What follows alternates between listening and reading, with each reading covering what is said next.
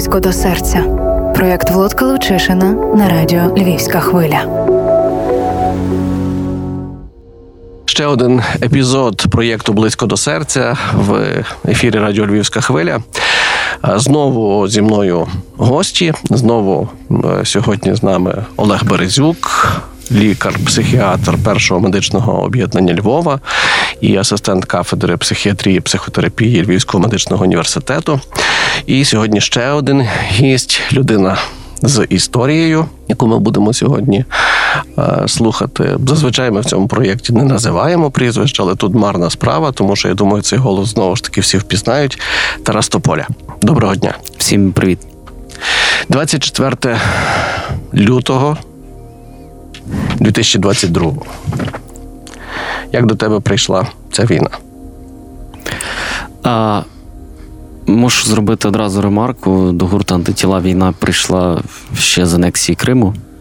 Ми з 2014 року займалися волонтерською діяльністю. Ми і Львівська хвиля нам в цьому дуже допомагала. Ви пам'ятаєте ці проекти, як ми збирали на засоби захисту, збирали на медицину і антитіла власним мікроавтобусом безпосередньо доставляли все це на передову, на самий нуль, тоді ще в 2014 році.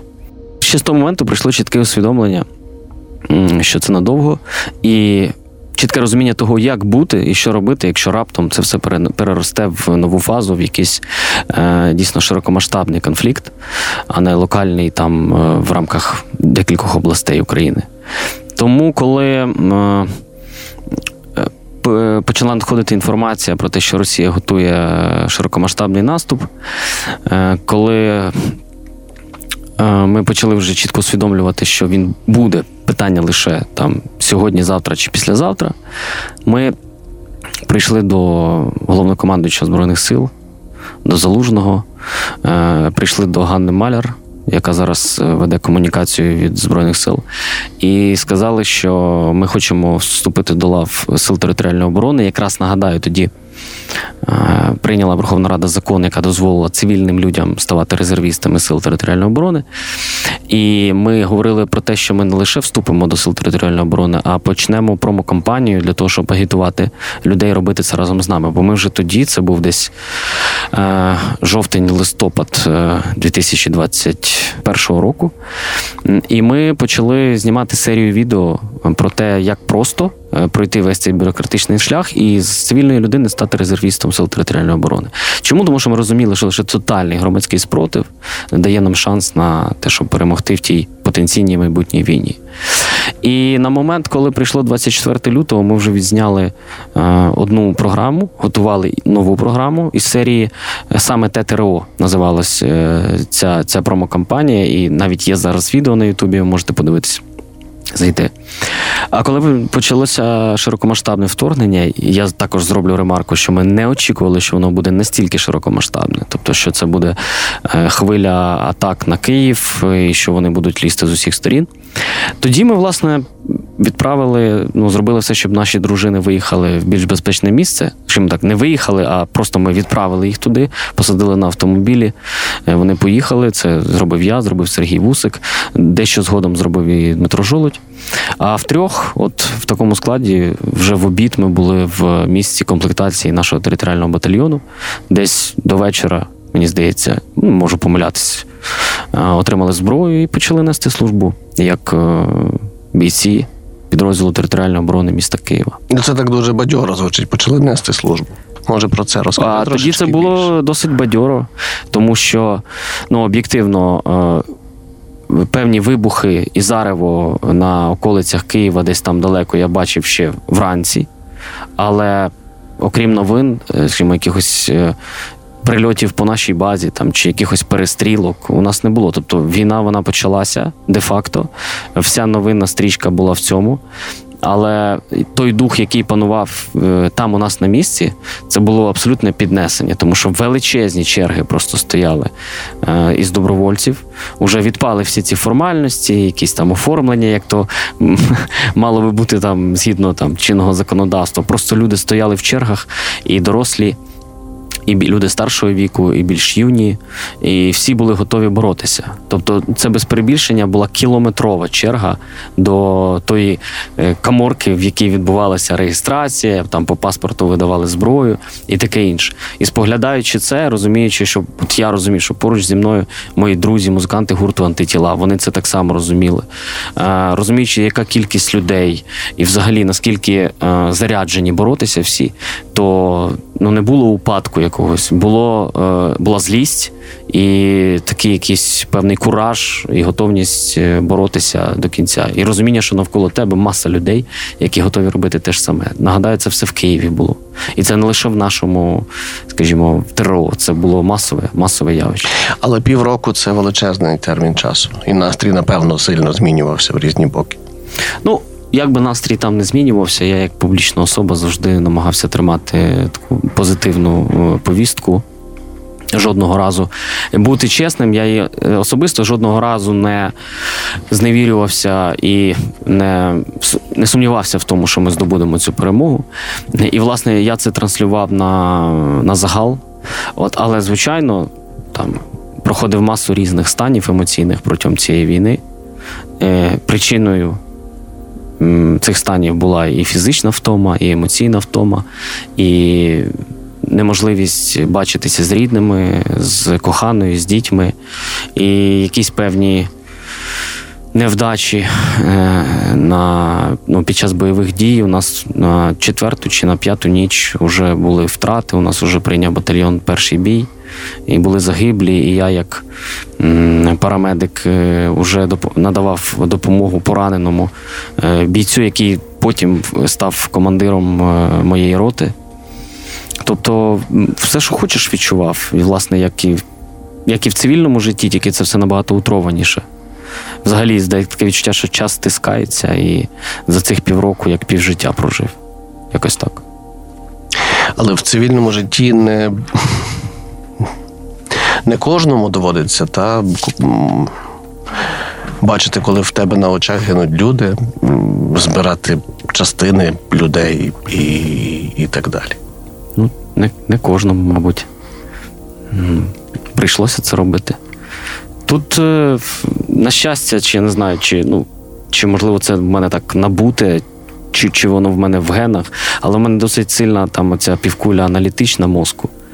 І вона здатна, мені здається, перекривати мою творчу півкулю, там, де емоції, там, де е, всі ті стани, там, не знаю, розпачу, паніки, хвилювання і таке інше.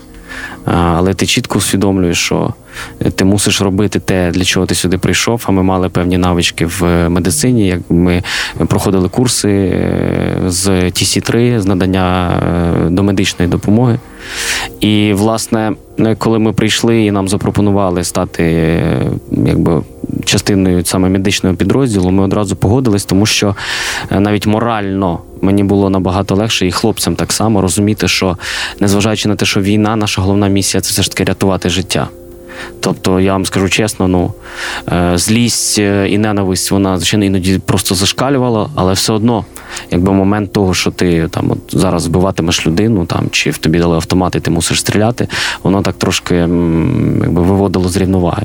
А саме тому, от коли ми стали частиною медичних якби сил в підрозділі, це якби так морально трошки збалансувало стан. А далі вже почалося ж, ви розуміли, у нас за перших, мабуть, за перший тиждень у нас три випадки епілепсії. Прямо у нас там на базі, тому що це були люди старшого віку, які переживали настільки сильний емоційний стрес, який, ну, мабуть, що призводив до цього. І якби я перший раз саме в цей перший тиждень став учасником бою. Нам перестріляли ту будівлю, в якій ми були, по ній цілили з гранатометів, з кулеметів, вбили в голову ну, не на моїх очах, але тому що я знаходився на рівнем нижче, поверхом нижче, вбили в голову побратима. Багато троє людей було поранено.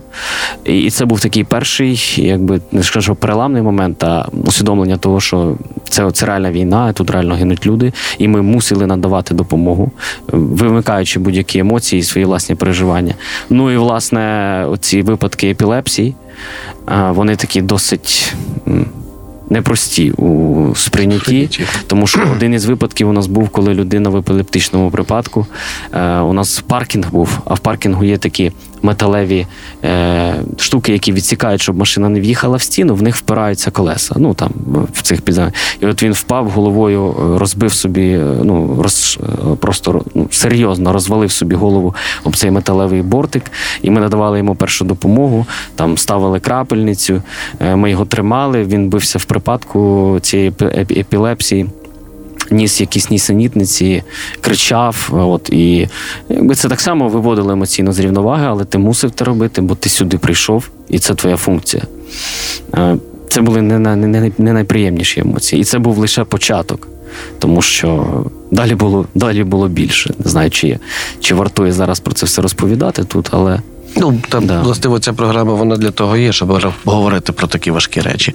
Е, я там не дуже спеціаліст, може Олег пізніше про це скаже більше, але мені здається, що е, люди менш раціональні, вони ну, в якийсь спосіб. Емоціонують ті переживання, та можуть побитися в істериці, поплакати, по викричатися і так далі. Люди раціональні, вони це все. Що тобі допомагало ну, пере, пере, перейти далі, не, не з'їхати з котух. ну я тобі скажу, що в мене не було такого, щоб я прям був на грані з'їхати з катух. Ну, от, Я досить- от, я що досить- допомагало? Та, я, я властиво про те.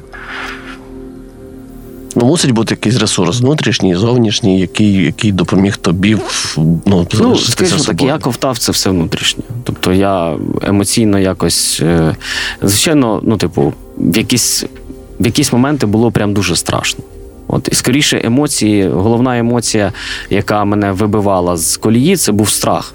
І це він прям тваринний. Тому що це все брехня, якщо там хтось каже, що от прям люди не бояться, там оцей весь героїзм. Так, це є, це адреналін, це. Е, ну, якісь внутрішні установки, але всім страшно. Ну, типу, а особливо людям, які ніколи не були е, учасниками бойових дій. Перший раз побувати в ситуації, коли е, по тобі працює е, автомат, по тобі працює снайпер, і потім витягувати стружку від куль з е, свого одягу, які не вцілили в тебе. І якісь такі речі, вони, мабуть, це виною от і вийшли.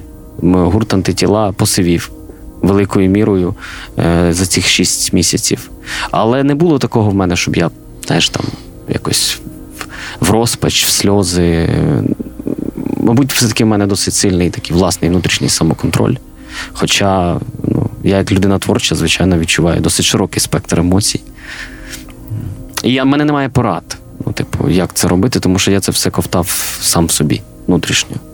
Так виходило просто. Так? Е, ну так, от я так звик з цим справлятися і в, і, в, і в мирному житті було, і під час війни, власне, приблизно те ж саме ставалося.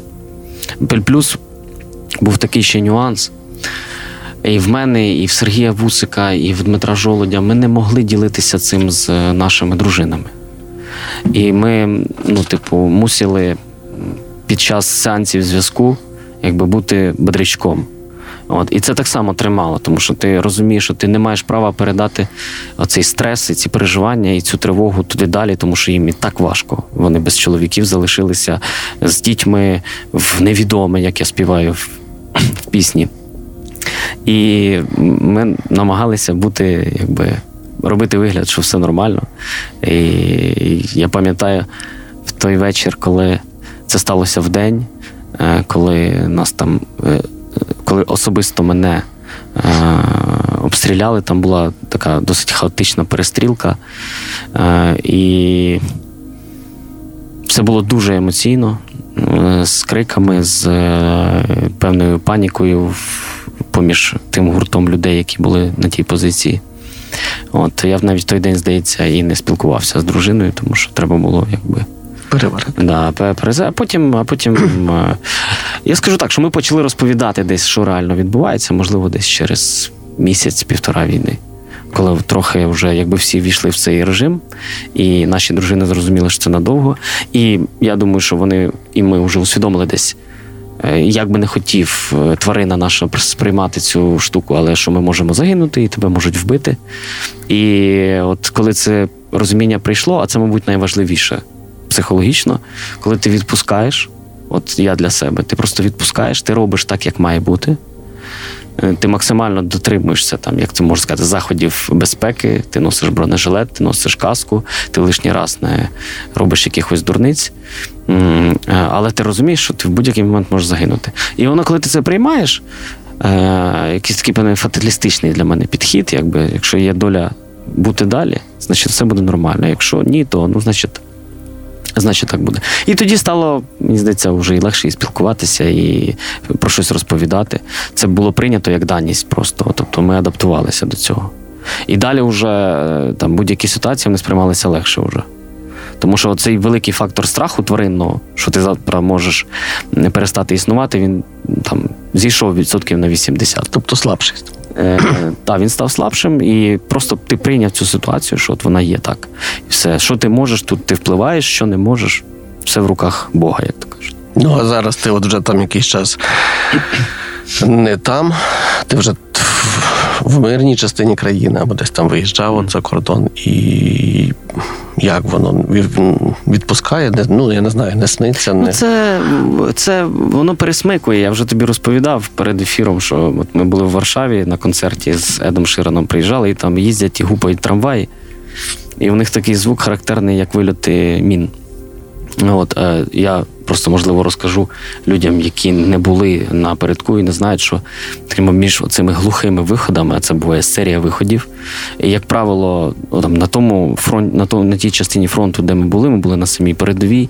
Там, в принципі, вони працюють з різних сторін, в різні напрямки, вони криють секторами. І ці всі е, оці глухі виходи, вони мають свій окрас, своє забарвлення, і ти вже можеш відрізняти, чи це міномет працює, чи це там важка артилерія, чи, чи щось інше. Е, Чи це там більш е, малий калібр міномету, чи більш великий. Але в принципі воно все має одну природу звуку. І цей звук він дуже схожий, я кажу, як багато ну там. Різних звуків, Е, наприклад, глухий, хтось захлопує багажник машини глухо десь, Мгм. і ти це да, оцей ось пук, от воно сприймається як виліт, і ти психо, ну, ти типу розумом розумієш, що типу ти в мирному житті, але той трамвай в Варшаві їде, він гупає, тебе тварина твоя пересмикує, і тобі там секунда треба, щоб ну, типу, одуплитись, що тут цього не буде, нічого вже не прилетить, як там, тому що там є серія цих хлопків, і після них починають свистіти міни. І це ну прям як собака Павлова, це вже виробляється просто певний рефлекс. Е, І ще, наприклад, кажу, по Варшаві над Варшавою літає багато вертольотів. У нас не літають вертольоти ніде над мирними містами, тільки якщо це крім військові. І якщо у нас напередку летів вертольот, я вам, скажу, Халепа, та? я вам скажу так, що це. е, Якщо над тобою летить літак або вертольот, це, по-перше, вертоліт, це по-перше, дуже голосно, вони летять дуже низько. І ти просто, ну, типу, вичисляєш, з якої сторони це, але вони іноді бувають, ну, не летять прямо зі сторони, зі сторони своїх. І це прям, ну там, секунди, хвилини прям такого тваринного страху, тому що е, якщо це не твій вертоліт, не український вертоліт, він спричиняє ну, прям величезні руйнування. Нурси вилітають і вони криють певний сектор, і це ну, дуже малі шанси вижити. І от коли над Варшавою ці вертольоти літали, так само спочатку пересмикували. Але до чого це я? Це дуже класно, що типу, от є мирні міста, в які відносно мирні міста і в Україні, в яких люди живуть нормально, в яких вони ходять в кафе, в яких вони відпочивають, сміються, радіють. От і я не із тих військових, ще я і не військовий, я музикант в першу чергу, але я не із тих людей, які будуть. Там шеймити і клеймити за те, що місто живе мирним життям. Тому що це є власне за те, за що ми боремось. Є місце, де бути на фронті, є місце, як жити в є момент жити е, мирним життям, не забуваючи, да, що там іде війна, максимально працюючи заради на цю перемогу, але і не відмовляючи собі в тих життєвих радостях, тому що. Особливо це розумієш там, скільки переосмислюєш всього, що скільки ти всього не встиг е, зробити, е, або не зробив, тому що тобі мішали якісь, не знаю, моральні обмеження, е, там не знаю, якісь якісь речі, які абсолютно були умовними, але ти щось не зробив, і ти можеш зараз загинути, і так цього і не зробив. Коли поверта, от повертаєшся з фронту, переосмислюєш взагалі е, великою мірою, мабуть, я став гедоністом ще більше. Тобто людиною, яка має насолоджуватися життям. Ти мусиш насолоджуватися життям. Що воно тебе хоп, і ти і ти зникнеш. І ти і, і ти не відчув того, що хотів відчути. Скільки дитячих мрій, скільки бажань ми за собі заховали, тому що. Хтось каже, що це неправильно, там, да, або хтось каже, що то, то так не пасує. Всі умовності от просто треба відкидати і починати жити повним життям. Якщо це відбувається в мирному місці, якщо таке от повне життя не шкодить нікому, а якщо ще більше допомагає. Наприклад, якщо ми говоримо про кафе, бари, ресторани, та то вони працюють, і там дехто каже, як можна там сидіти відпочивати в кафе-барі. Можна, тільки триматись берега, там розуміти, якісь є рамки там, та але цей кафе-бар ресторан працює, він платить податки, з тих податків утримується та ж сама армія і таке інше. Тому є контраст, коли ти приїжджаєш е, в це мирне місто, але я собі цей контраст гашу, навпаки, намагаюся попасти в цей flow, тому що це, це нормально, так має бути. Отак, як там на війні, це неправильно. Війна це неправильно. А правильно це мирне, нормальне, щасливе життя людей. Ось я так це сприймаю. Олег. Правильне таке, таке позиціонування, та? Гедоніста. Все, що говорять люди, є правильно, так? Особливо, якщо вони сидять напроти тебе. З точки зору тих людей, які говорять. Антитіла та, це такий е, гурт. Е, Я взагалі не музикант, і я в музиці не розбираюся, але антитіла це біологічно активні речовини, які виробляються у нас в організмі для того, щоб боротися з чужорідними тілами. Та, і ем, дуже символічно, так що гурт антитіла пішов в медичну службу а, військову. І тяжко говорити зараз, тому що е, з одного боку тут є Тарас, особи, особистість, людина, приватна людина, яка робить свої приватні е, вчинки, робить свої приватні рішення. І беззаперечно. Це коштує. Так? Це коштує фізичного здоров'я, емоційного здоров'я, соціального здоров'я. Ну і з другого боку є е, Тарас, так, якого всі знають сьогодні. Це публічна особа, так, яка має ще зовсім іншу роль. І тому е, публічно говорити з публічною особою про особисте є практично ну, неетично. Е, Скажімо так, хоча е, я хочу подякувати е, Тарасу, він сьогодні дуже глибоко і так внутрішньо описав е, всі найскладніші процеси, які зустрічає людина, коли вона зустрічається з, ем, з стресом, е, який є руйнівним. Так, це стрес, загрози е, особистому життю чи здоров'ю, це стрес, загрози особистому життю або уява про нього, до речі, особистому е, життю і здоров'ю е, найближчих е, осіб. Це втрата найближчих осіб. І, звичайно, це втрата стосунку прямого або не тільки з важливими рідними особами. Ну, ще можемо говорити про втрату а, приватної власності або інструментів щодо набуття цієї приватної власності, але це порівняно з першими двома є е, значно слабша а, стресова ситуація. Так ось, внаслідок руйнівного впливу цього стресу, який супроводжується без сумніву, е, який був декілька разів описаний Тарасом страхом. Ще до цього можна додати сором, а потім ще і вину багатьох аспектах. Воно може привести у від 10 до 20% осіб, які переживають е, такий стрес, до серйозних наслідків, до реакцій, які є нормальними у відповідь на ці ненормальні стимули. І ці реакції називаються посттравматичний стресовий розлад. А, і сьогодні я би хотів в розмові власне з Тарасом про це поговорити. Тому що публічна позиція Тараса і його позиція з його колегами в медичній службі може багато допомогти тим хлопцям, які е, точно переживають цей гострий стрес, загрози життю собі чи їхнім а, а, побратимам. Але цей стрес він акумулюється. І коли його не ідентифікувати і не роз'яснити, не пояснити, як дуже дуже вишукано, делікатно сказав Тарас, та його аналітична складова розуму його не пропрацювала, тоді цей стрес починає жити своє життя в голові, починає руйнувати і починає диктувати людям поведінку, яка починає потихеньку ставати патологічною. Тому посттравматичний стресовий розлад він має е, ознаки цього розладу мають практично всі особи, які я на сьогоднішній день, а це вже декілька, ну може, сотень людей, якими я безпосередньо працював. Він всюди присутній в різній степені. І чим раніше люди отримали допомогу в аналітичному, так дуже філософсько сказано і технічно, способі осмислення цього стресу, тим менше наслідків він буде мати в майбутньому. А наслідки це неймовірно складні. Це соматичні захворювання, починаючи від звичайних алергічних, закінчуючи раком через 10-15 років.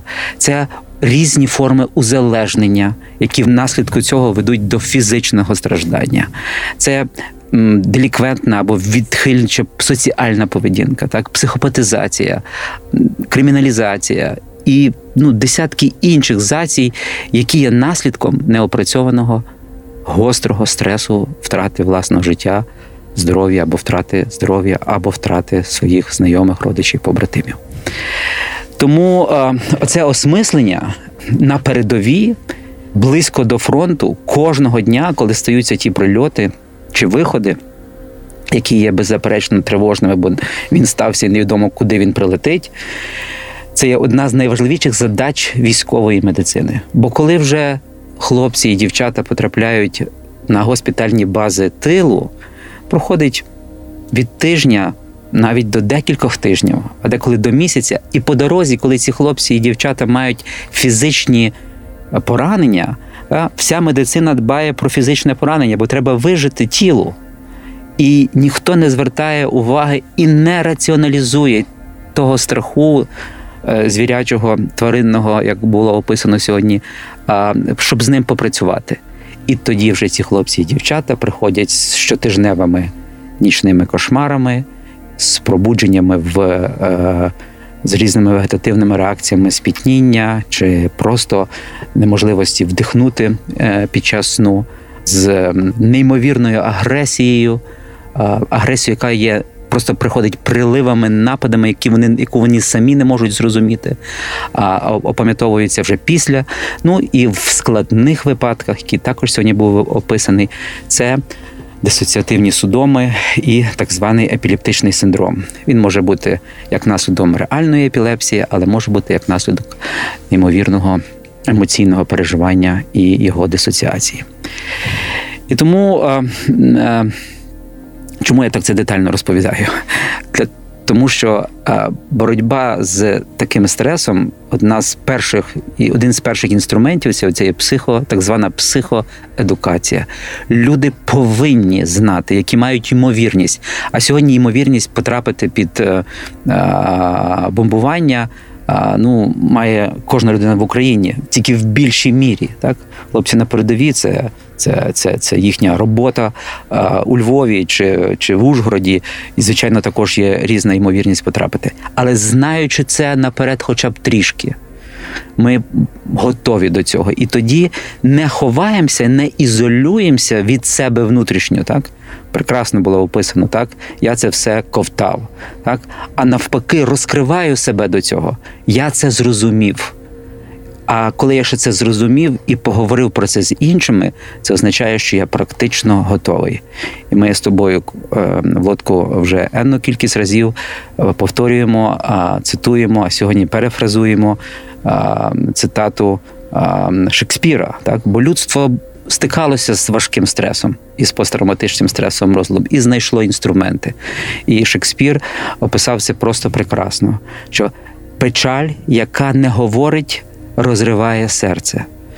Тобто треба не тільки самому зрозуміти, треба обов'язково з кимось про це поговорити, або про себе, або допомогти комусь зрозуміти цю е, важливу річ, що печаль, яка є наслідком беззаперечно страху втрати власного здоров'я і життя, і здоров'я і життя своїх рідних, це цей інструмент, який треба виговорювати. І тому е, е, е, декілька тих речень, які е, е, е, Тарас сьогодні вжив для того, щоб описати те, що він там робить з його колегами, ну це великий. Е, Це, це інструкція.